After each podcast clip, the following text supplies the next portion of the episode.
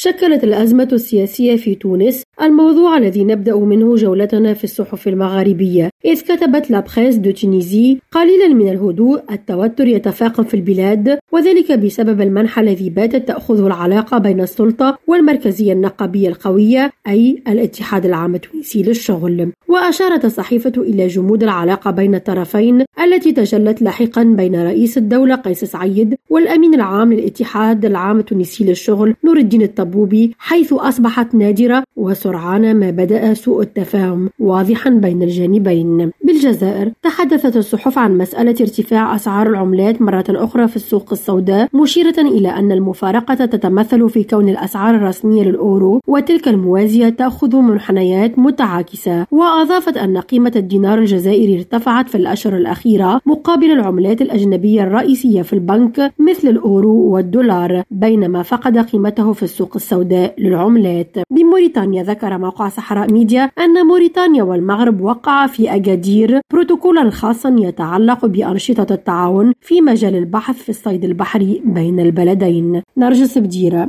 ريم راجو تونس.